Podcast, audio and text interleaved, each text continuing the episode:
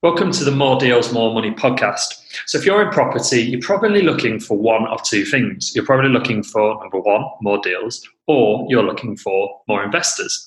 Then, this is the show for you because in this show, we talk to deal makers and deal funders to find out what makes deals stack and the nitty gritty about deals and what makes deals work. So, in every episode, I'll be delving deep with a different guest to share their knowledge of how they found a deal, how they interacted with the vendors, how they knew it was a good deal, and the same with funders as well. Why did they know that that person was the right fit because success leaves clues and following successful people will have a massive impact on your own career. So if you do like this show, please do hit subscribe and you'll never miss an episode. And if I could just be cheeky, if you do get just one nugget from this show, then please, please, please do me a, a favor and share this show all over social media. Today, I'm really excited to be talking to this young man. He's got vast experience. I'm buzzing to, to hear about it, about what he's learned from the family and how he's taken the role and really pushed on with it. Um, and that young man is Brinley Little. How are you doing today? Very well, Ryan. Thanks for having me on. No, thank you for coming on. I mean, it's a uh, big fan of the family and uh, the, the, sort of content that you guys put out. So it was always a definite to uh, to get you on. But for those listeners who don't know who you are, why don't you just give a brief background of who you are and how it came to be that you are where you are today?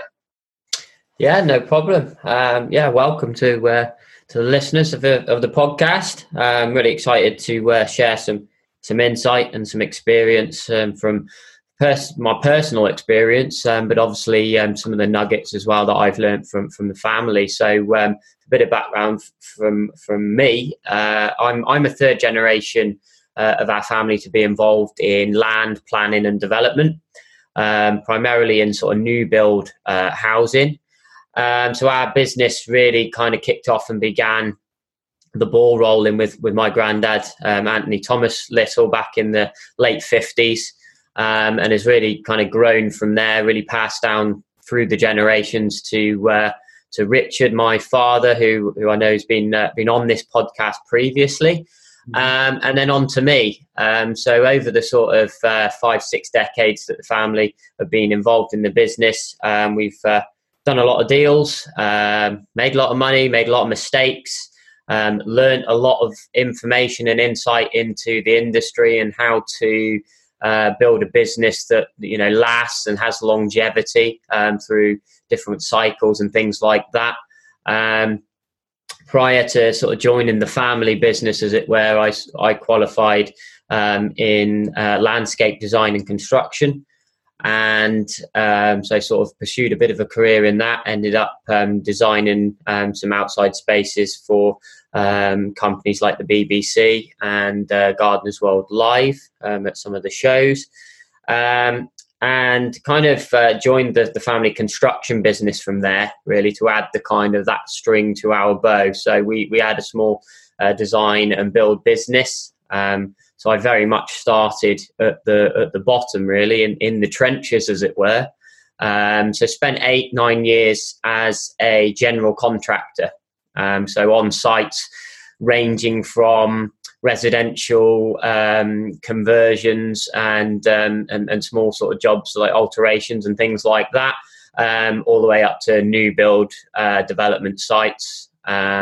So learned a lot of skills, and I, I think anybody that that has experience of you know the construction side of the business um, it stands in good stead for transfer into maybe building your own business, doing your own deals, and and and focusing on that side of things really. So it wasn't until around about 2014 that kind of made the the shift really, or the transition from on being on site to then actually working on the business. Wow, that's um, that is a that is some history there. Why why did you make that that transition then? Um, I, I mean, I, I I love being on site. I love you know working working with my hands and um, you know seeing seeing things change on a daily basis. It's something that I do miss to this day, um, really. But I think I got to the point where uh, uh, like deep down, I, I knew that I had more value to give. Um, you know, just being, being on a building site for the next, you know, 20, 30, 40 years wasn't something that I really was looking to, to, to pursue, to be honest. Um, mean, grown up uh, around that industry, witnessing how hard um, my granddad worked, my dad worked, because they also started um, as tradesmen on site as qualified bricklayers. So seeing you know seeing them work hard, um, hard hard graft, hard labour, um, you know, it, it, it really kind of uh, uh, struck a chord with me to sort of say, yeah, I want to put in the graft, but I also want to work um, where I can add as, as most value as possible and have as most much impact as possible, I guess. Mm, that makes, I mean, that makes perfect sense. And then you know, to be to be striving to to do that, and then and it's one of the reasons why I wanted to get you on stage. I know that you've got sort of significant experience talking to vendors, and that's one of the things that a lot of people they always seem to ask me, "Oh, what do you do? What do you say to vendors?" Um, and that's great for me on this podcast because I can get people like you on. So it's not just my ideas of what I to say I say to them. It's also people like yourself who've got vast experience with them. Hmm. Yeah, I mean, f- f- from my point of view, it's, it's where I sit um, within our current operations. Really, um, it's where the front end of the process is you know opening the doors effectively. We've got a good team behind us uh, with with, with great um, knowledge and expertise of the other kind of areas of, of the business planning. Um, you know, obviously, I've got experience in construction side and managing projects from that point of view. But it, obviously, you can have all these resources in place. You can have all the knowledge in the world about how to build houses and how to raise finance and you know everything sort of that side of things. But unless you can get in front of decision makers, uh, landowners, vendors, um, and, and open the door, then it's kind of the resources are just going to waste, really. So I sort of honed my skills and um, have really kind of um, w- worked on that side um, really. So my, my, main role is is to kick things off, um, and obviously u- utilizing um, you know, for example, Richard, my father, his experience um, if if needed, and, and and as and when necessary, really. Yeah. So what was that? What was that like when you know you did your first sort of direct to vendor outreach? Did did your dad give you any any tips? What did you what did you learn from the family, and and how did it go? Um, it's it, it, it's um, it's always a learning experience, really. Each one you do, um, you you always learn something something new. Whether that's reinforcing some of the things that you do well, or it or it's reminding you that you you should ask certain questions, or you should uh, you know, uh, operate in a slightly different way. I think some of the main things that I got um, in the early stages, and still true to this day, to be honest, and it's still information and, and knowledge that we pass on to cons- consultancy clients and people like that that we deal with, other developers, is that one of the keys to, to, to meeting um, meeting vendors and, and landowners is um, actually we, we don't go it alone so it's very rare that I'll find myself in a meeting um, by myself.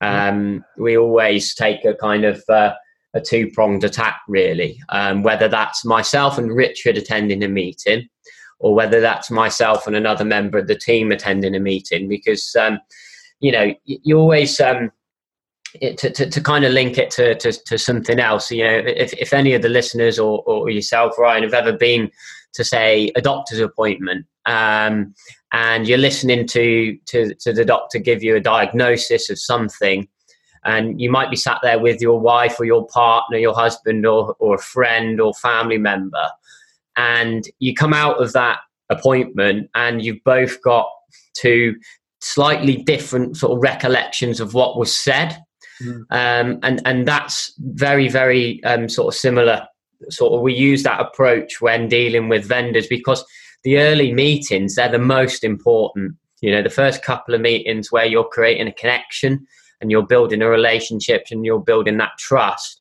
you want to make sure that you maximize your chances of firstly building a connection. So if you've got multiple people in the meeting, that's a firstly that's a fantastic opportunity. But you also want somebody to just be aware of some of the other things that are going on. Um, and some of the things that are being said, you know, taking notes and things like that. So then when you finish the meeting, you have a debrief, you know, you're much better, you're in a much better position um, listening to your own thoughts, but also somebody else's that was present at the same time. Mm.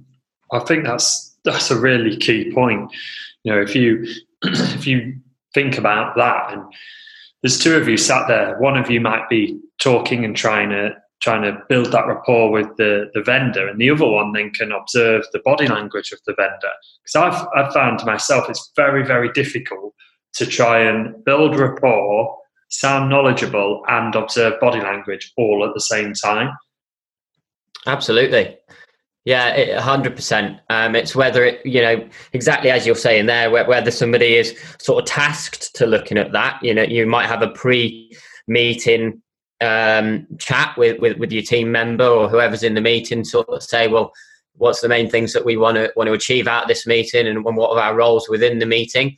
Um, and it's just making sure that uh, you know you've got you're best placed. Really, you've got the information that that you require um, quite often, and it's incredibly common that um, that, that vendors um, they're they're not alone either. You know, it's, it's, certainly with land and stuff that we deal with a lot. You know, we're, we're primarily in the land planning new build sort space really, and, and typically um, our vendors are either families or their business partners. There's always generally multiple people at the meeting as well. So as well as observing um, and taking a back seat and looking, you know, at body language and things like that, you're also potentially looking at connecting with the other people in the room as well.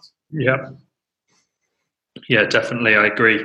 That's I think when when you're doing the land transactions or you know you're buying big, big buildings that have got businesses in, a lot of the time there's so much to consider as well. There is multiple people, it's family, they might have inherited the land or, or, whatever, or they might have bought it because their business was run there and they've got multiple business partners.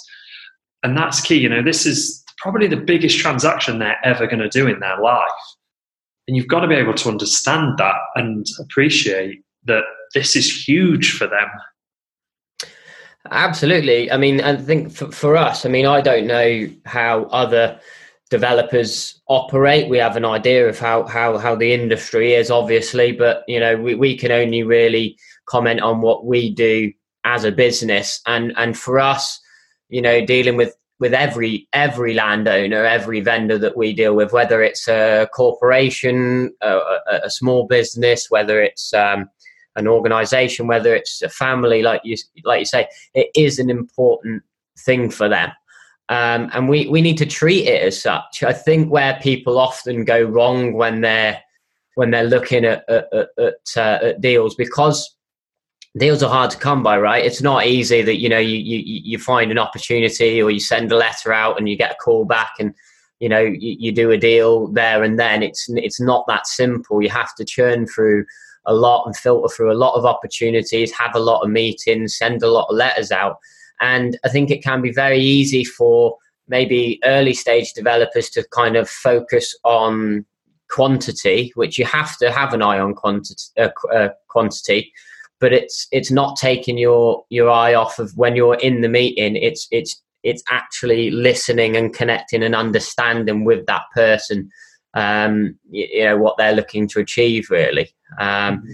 it, it, it's a big deal for them. Um, you know, whether it's like you said, if it's land passed through the family, um, or, or, or, whether it's a business or, or, or, what have you, the decision to to to sell or the decision to to, to maximize their asset is is something that's going to affect probably not just themselves, but it's also going to affect you know future generations possibly. Yeah, and I think it's thinking about that sort of before you go into the to the meeting do you guys you touched on it sort of briefly but do you guys in your team of whoever it's going to be you and one of the staff or you know one of the team or you and your dad do you guys sort of debrief and give each other the role of X and Y, and you're going to do this in the meeting, and you're going to say that in the meeting. Is that sort of how you prepare? And do you think about what some of their objections might be, or or what? Um, we, de- we definitely um, uh, prepare prepare for the meetings. Generally, um, we'll do a bit of um, a bit of background, um, a bit of background on on the site itself. Um, not nothing too major. We don't want to get carried away at an early stage by doing loads of numbers and looking at a, a lot of detail eh, to, to, to, the extreme. But we want to arm ourselves with a, a, a base level of, of information and knowledge around around the site and, and what may be possible. Um, and from a, a, role within the meeting point of view, depending on who, who it is, if it's if it's myself and and and Richard, generally speaking, I, I tend to take the um, the, the, the leading role.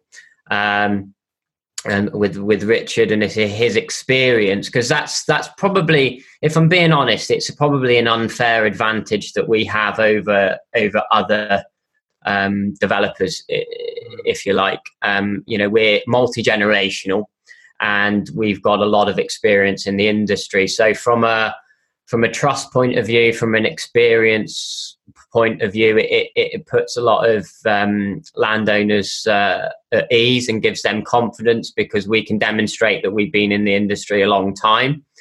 Um, and and that and that helps really. And and as I said before, a lot of landowners are often families, so we've already got a common ground that we can connect with and, and build rapport on. Being that we're a family business and they're a family business or a family looking to to to you know maximize what what they have.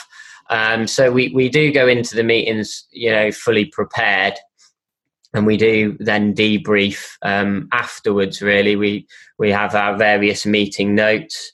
We don't tend to go into meetings. I see a lot of often asked actually, and we often got asked a lot during when we used to run training events and things like that about scripts and questions and things like that. I mean, I'm I'm fairly you know pragmatic when it comes to, to, to meetings. I mean, I don't have a list of questions or um, a, a, a, kind of crib sheet of information. Uh, it, it, just kind of comes a bit bit more naturally to me.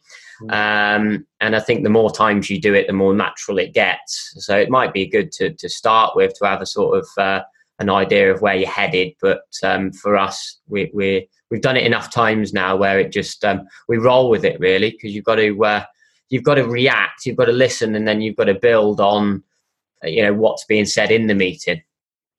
Completely agree, and I've spoken to to fair few vendors in my in my time, and then a fair few people who've gone, well, how do you actually how do you actually speak to vendors? You know, do do you have that script? And I'm very similar to you. I, I don't actually find that element of property that difficult speaking to vendors. I enjoy that part mm. quite a lot. And I think for me, the first meeting, I'm always trying to build rapport and see is this, are we compatible? You know, do you mm. have trust in me to deliver on what I say I'm going to deliver? But do I also have trust in you that as a vendor, you are going to do what you're, you're, you say you're going to do.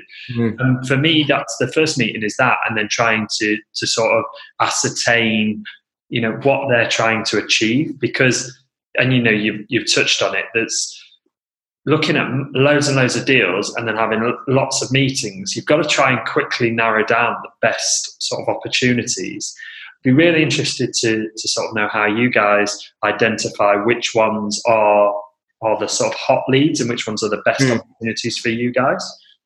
Yeah, definitely. I think it's a it's a really uh, interesting sort of insight that you've made there in terms of um, you know what what objectives you have in certain meetings. So we we have a process basically. We we we work on what what we call a three by three process. So um, for, prior to the meetings, because we deal a lot with um, off market opportunities. Really, we're not really a company that that that goes exclusively to agents, commercial agents, uses the portals, um, and and and goes down that route. It is part of our kind of uh, process of identifying opportunities, but predominantly we we operate in the kind of off market space. So identifying uh, land opportunities through planning lists or maps or or what have you, um, and we send letters direct to to the landowners and decision makers. So we we work on a three by three. So we would work in a three letter cycle.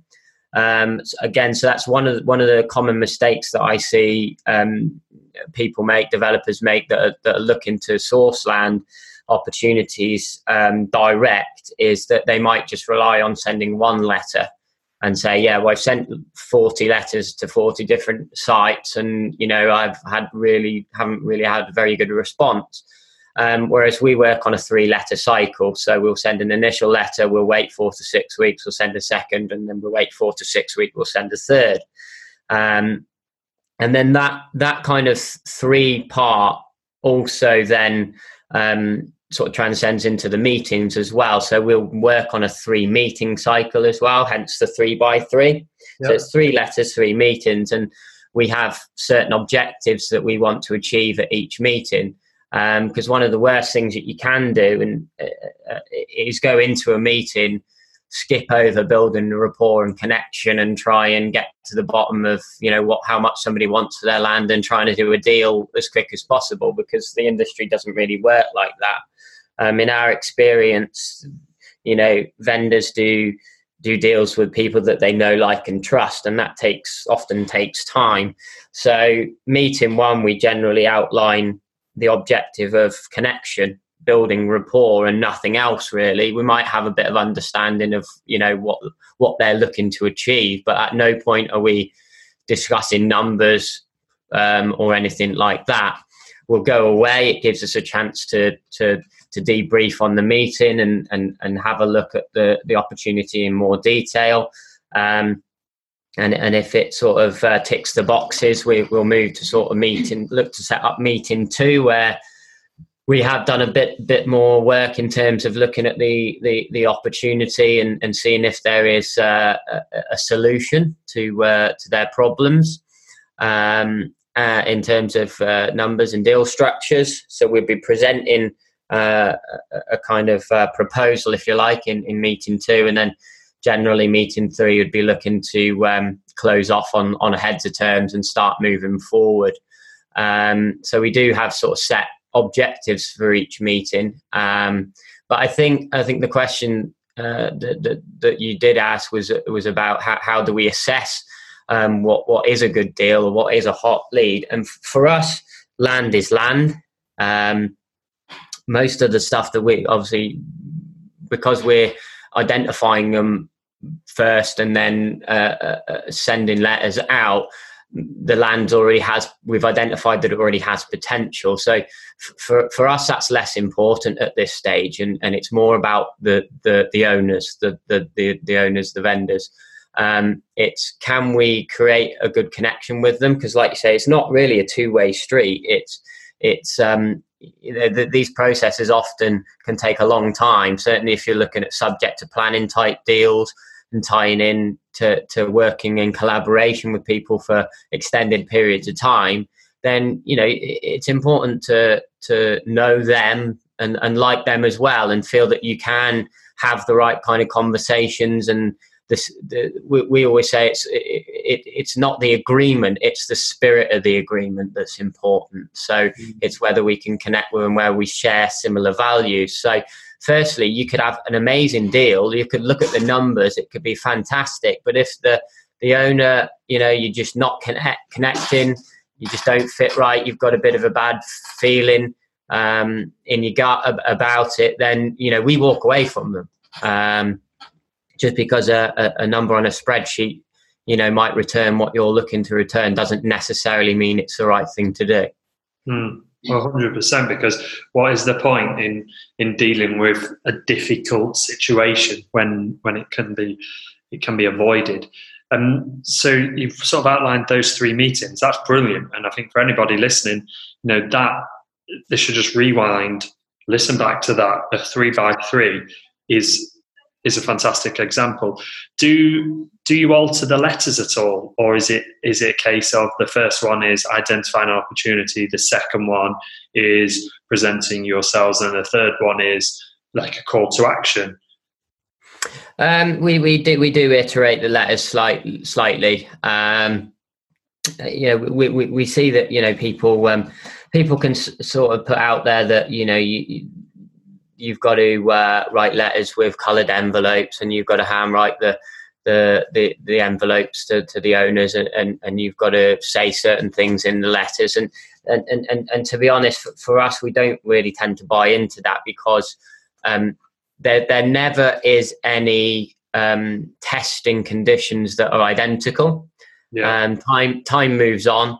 Motivation changes um, you know day by day for for for ourselves as well as you know everybody else really so for us it's just sticking to a bit of a process um, and an efficient process as possible um, so yeah we, we do have a sort of a set set letters but um, we do tend to um, sort of tailor them to specific situations for example so rather than having a, a generic um, uh, letter template um, that, that you add the, the, the land details into. We might have different letters for different situations, whether a land's got planning, whether it hasn't, whether it's uh, been an allocated site, whether, it's, you know, whatever situation, we might, um, you know, look, look to be a bit more specific. Um, and then follow up letters are just slight iterations, really, just to try and uh, try and evoke some kind of response. And to, to be honest with you, what we don't like is is is no response really. You know we've had responses that have been quite tough to take on the phone don't get me wrong. You know when you you get a, a vendor ringing you up saying you know swearing at you down the phone why you bothering me? and all, all this kind of stuff. But at least then we know we can check that off the list. We can update our uh, database and we can we can move on really. So the, the, the good responses are both yes and no Mm. And I think that that what they those ones always make me laugh, and people always say, you know, to do that in property, you've got to be quite t- tough and thick-skinned because you're going to have some vendors give you uh, some choice words on the telephone. Um, but I'm with you on a on everything you're saying. You know, the they're good ones because you know that okay that they don't want to deal with us. Okay, so we we won't contact them anymore. But also with the with the copy of the letter, I think a lot of people say that so that you they can try and get a sort of salesy, you know, online marketing. You say these words and you will provoke a response because you're using emotive language and hmm. different bits and bobs. And I, I don't. I've sent thousands and thousands of leaflets and letters out, and I don't agree with that. I agree with you that every situation is different. Every vendor is different. So I think that works in a sales point of view because the target market that you're identifying usually has the same problem, and then you use those words that the target market has. But in land, you know, you could go from talking to a, a CEO or founder of a company, then to an 85 year old lady, all of her children and grandchildren, about the 14 or 15 acres that she's got. Hmm. The the vastness of vendors just amazes me. Um, Yeah, there's a, there- there's there's there's such an array um, pro- of profile, but I think the more that we do it, the you, what you do start to see is trends.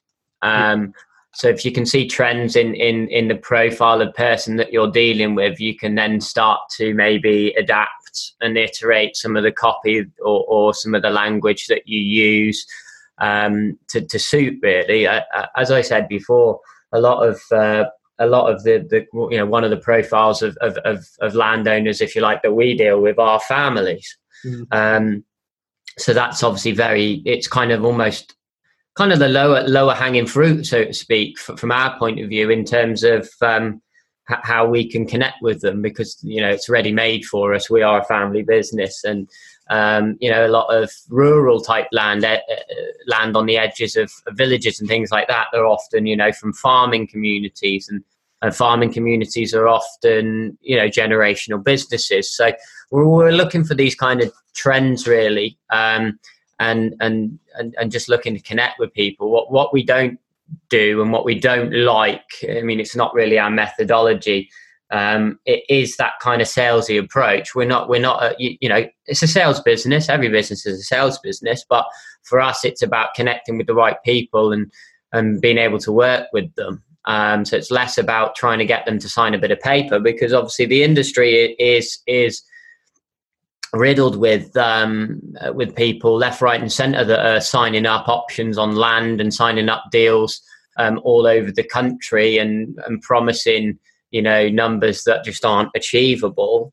And and these are the kind of things that we aren't afraid to actually talk about when we connect with with landowners. It's kind of like an us versus them, really. Let them know what what kind of uh, unscrupulous kind of tactics are used in the industry, um, because we're, we're confident in our systems and our kind of philosophy of, of how we operate our business that that we will we will get we will get the opportunities that we are supposed to get and sometimes that is about pushing people away and then maybe they might come back to you in you know however long's time.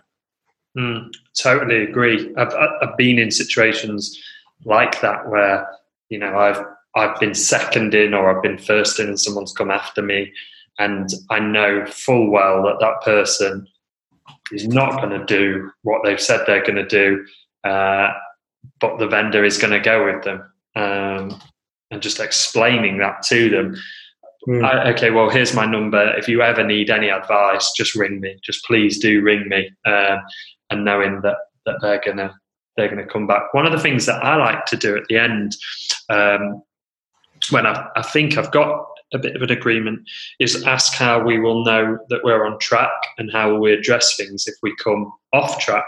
Is there anything that that you sort of put in place with vendors? Uh, it's, it's, certainly a good uh, a, a, a, good sort of habit to get to get into. Um, for us, it's um, it's consistency of, of communication. So it's it's always making sure that there is clear call to action at, at the end of each meeting, even if it's not okay. You know, sign here. Um, the, the, call to action might be um, let's get another date in the diary or um, you, leave them with some literature you go through that and, and, and, i'll speak to you um, in a couple of days time. It's just having that clarity on what the next steps are for us. Um, but i think um, what we do try to do really is, is is is be open and honest from from from day one.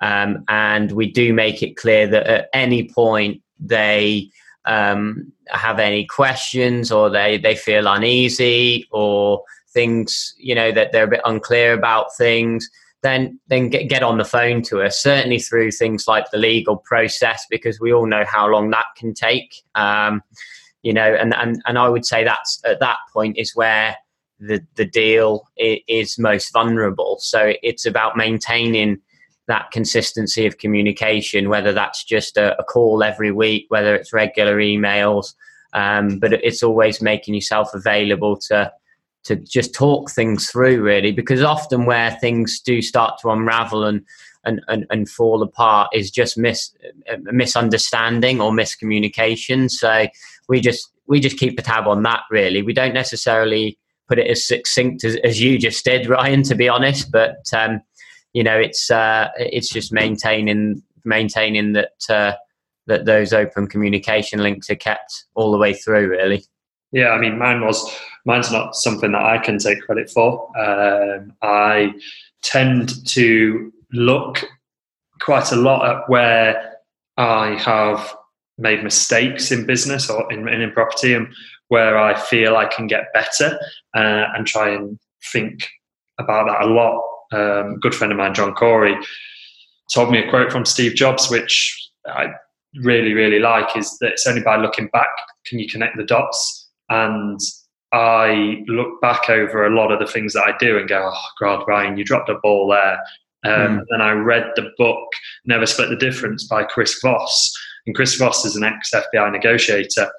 And that was one of the things I got from, from there because I was very, I identified that I'm very, very good at building relationships with people, but a little bit flaky sometimes at the the call to action element of it, not for booking another meeting in, but getting a timeline from them of what they want.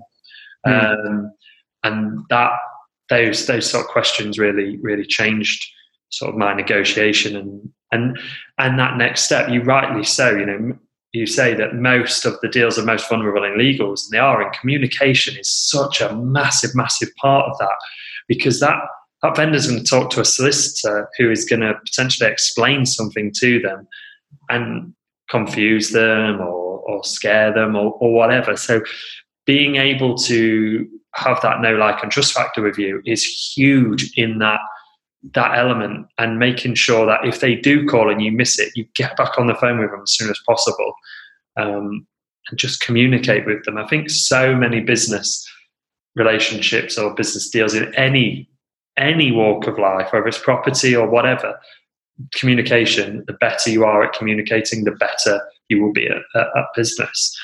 Um, fundamentally, in, in my experience, I don't know what, what you think.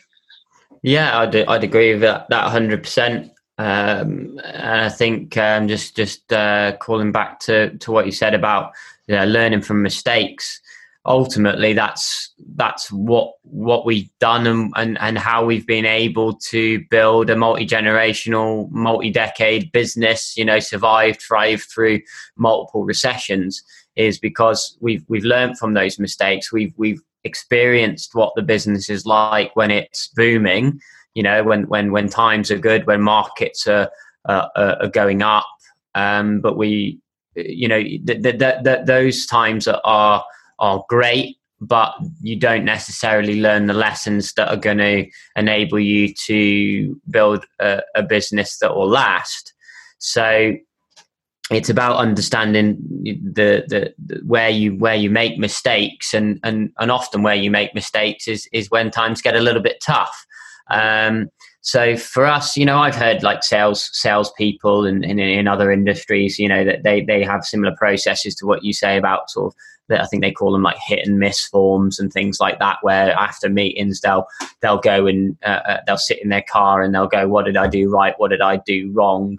Um, we don't really have a formal process from that, but we certainly get a debrief to sort of say, actually, what we should have done was this.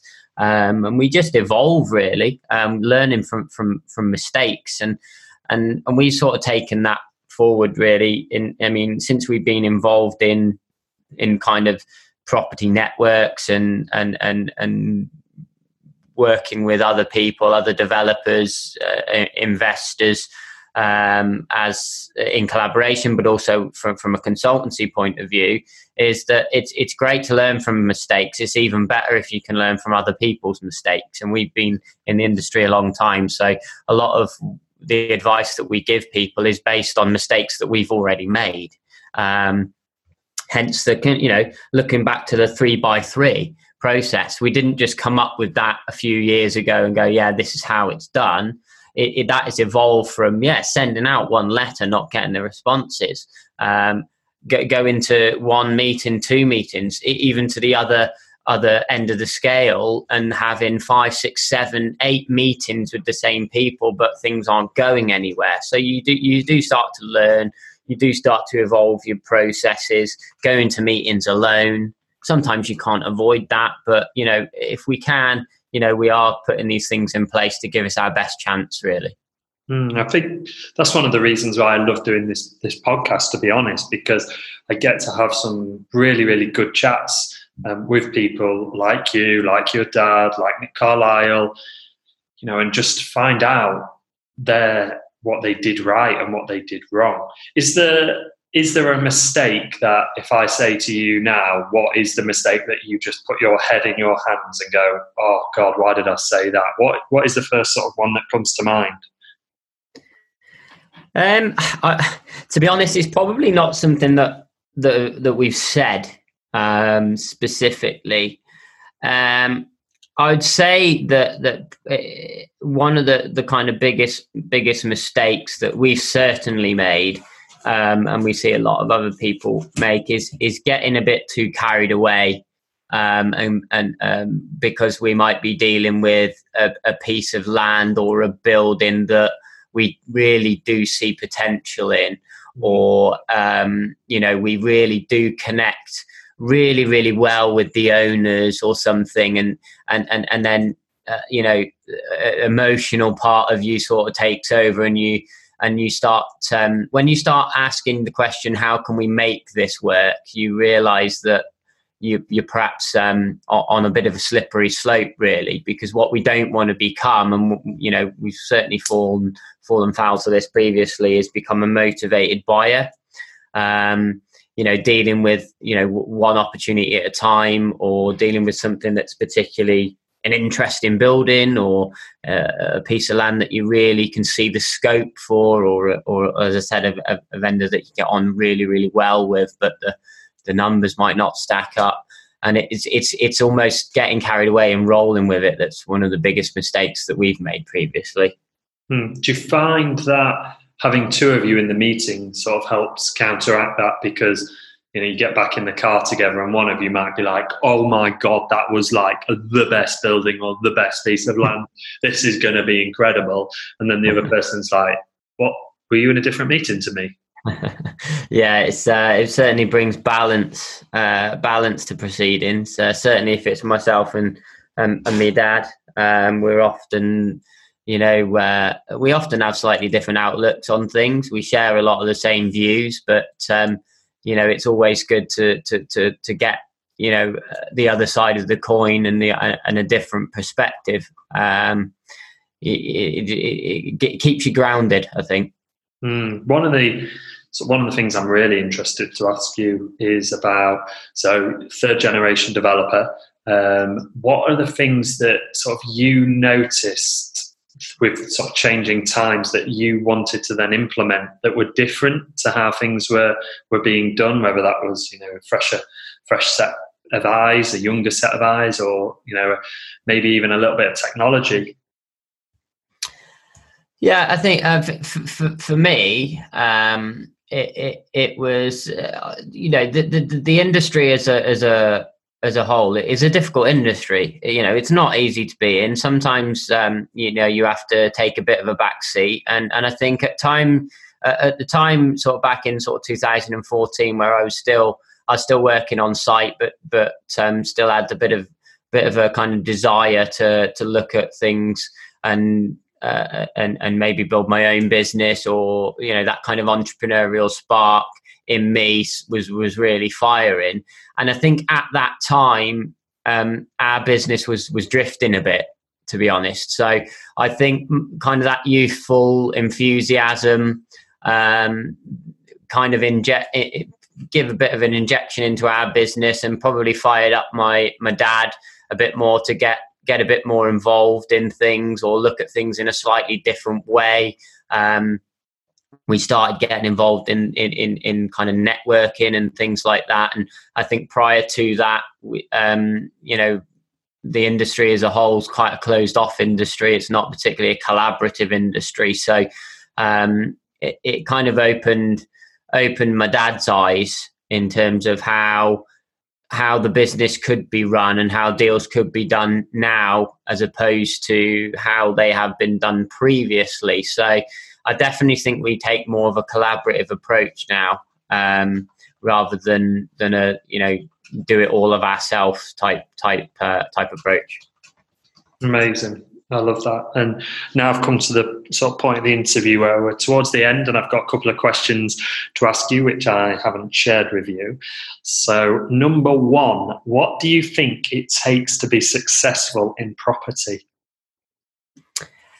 Uh, persistence, uh, certainly, um, and um, having a good support system around you, having good good knowledge, experienced people around you, and consistency of action.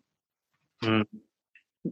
It's very it's very similar to a, a lot of the very successful people that I've asked that question to. It's it's the same along the same sort of answers, and I think we live in an amazing time where you can get access to those support networks if you need them. Um, I think it's amazing. So, number two, then, what do you do to relax? Oh, blimey! Uh, um, to, to, be honest, I, I um, uh, a bit of a, a difference. I've grown up watching my dad like constantly work, but but that's because he truly loves what he does Um, so a, a, rest, if you like, to to my dad will be working on a different project. Um, whereas for, for me, I, I, do have um, you know sort of um, things outside of, of property and, and, and, business that I enjoy doing. Um, so I, I enjoy um, I'm a cricket fan, so I, I, enjoy watching cricket. I played I played cricket for the last sort of 12, 13 years. Um, I'm a runner, so a lot of the time to, to relax. I think for me at the moment, um, I'm I'm actually training at the moment to run the 2020 London Marathon. Wow. Um, so uh, a lot of my time my relaxing time is is spent out on out on runs whether it's uh, you know getting uh, a consistent making sure i'm you know, so I've got to train three or four times a week. So three or four times a week, I'm getting some time away just to myself with my own thoughts um, regularly. And on, on the weekends, you know, often do long runs that might be between an hour and two and a half hours. So you get quite a lot of time just to for your own thoughts um, and just to switch off from the world. Um, I'm a new dad as, as, well, so I've got that that uh, uh, that, that takes up uh, the, the rest of my time, which is which is amazing. Um, so pl- plenty of things going on, um, but um, but it's uh, yeah everything for me centers around kind of the, the family really. So um, yeah, family business, but also enjoying time with the family outside of business. Mm, I love asking that question to people um, just to see what what they get up to, uh, and then the different areas and different interests that they have. Um, I just love it, and I love then so you can build rapport that way as well. If somebody has uh, a sport or an interest that's the same as as you. So the last question then, before I let you go, is what's the book that you wish that as soon as you'd finished it, you could forget it so that you could enjoy the whole magic of that book all over again? Um, read quite a few books over the last few years. Um, I would say, let me see.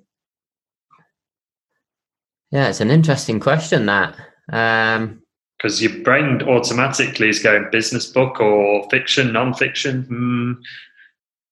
It's interesting because I, am a, I'm a, I'm a, a, listener more than a reader, so I do, I do listen to a lot of books on sort of like Audible and things like that. I quite like actually listening to non-fiction quite a lot and autobiographies as well. So I, I do enjoy the business books, you know, uh, whether it's uh, you know Think and Grow Rich, the kind of classic classic business books or some of the you know the the more more recent ones. Um, uh, Key Person of Influence by um, Daniel Priestley um, was a was a great book, and he, he went on to become a business mentor and a good friend of mine. That still is a, a good friend of mine now. Um, learned a lot of things from from that book, I must say, um, that, that that are applicable uh, in business and and in, in life as well. Um, but I do, I do like listening to stories of, of how other people, whether it be a sportsman or a businessman or an entrepreneur, um, you know, listening to their story of uh, of how they came to be successful and what it's sort of taken for them to kind of uh, you know maintain that kind of high level of performance, really. Sort of David Goggins' book is good. Some of the kind of autobiographies in, in some of the cricketers that that, that I'm quite uh, fond of. That you know, good good reads, really. Mm, I I like that. Mine mine is Harry Potter and the Prisoner of Azkaban. Um, okay, yeah, that book loved it. Wish I could have forgot it, and that's where that question came from. I remember finishing that book, going, I can never read that book again and enjoy that book as much as I just have. Wow. Um, so I always wonder what other people have uh, have got out of books, mainly because I like reading those kind of books. Um, I think we all need a bit of escapism sometimes, and whether that's a book, a book like yeah, kind of a fantasy type book like that, or whether it's you know just for me like you know getting out and and running the streets and, and listening to. I mean, I, have often ran and listened to yeah Harry Potter um, or, or some kind of fantasy fiction or some kind of stories because you you get lost in the story. Um, and I think it's important to to do that sometimes. Um, so yeah, I'm a big big fan as well myself. Amazing. So you have been an absolutely amazing person to chat to and to and to learn from as well. And I'm sure everybody listening would agree. So if people want to get in touch with you, what is the best place or way of them to for them to get in touch with you? Um, so you can find me on social media. There's not too many Brinley Littles on social media, so you shouldn't have too too much trouble finding finding me in your search bar. Um, I'm on Facebook quite a bit. I've got Instagram and, and, and Twitter, I think, but I don't really spend too much time on, on those platforms. So social media wise, it'd probably be Facebook. Um, and um, if, if anybody wants to get in touch with me directly um, for any advice um, uh, when it comes to land property, uh, development planning, anything like that, or any land deals or, or anything like that, then yeah, feel free to uh, to connect with me on Facebook or, or drop me an email. Um, do, do, you circulate uh, information, Ryan, or, or do you want me to? Yeah, to... You drop, if you drop the email out on here, I'll also put it below so that they've got it twice. Excellent. Okay, so it's uh, it'll be Bryn B R Y N at yourlandpartner.co.uk. Fantastic. So I'll make sure that all of those are are put below, and everybody will be able to uh, to just click them and uh, and send you a message if they do. Thank if they want to. Thank you very much for for coming on. Brilliant. Thanks for having me, Ryan. It's been uh, been a pleasure.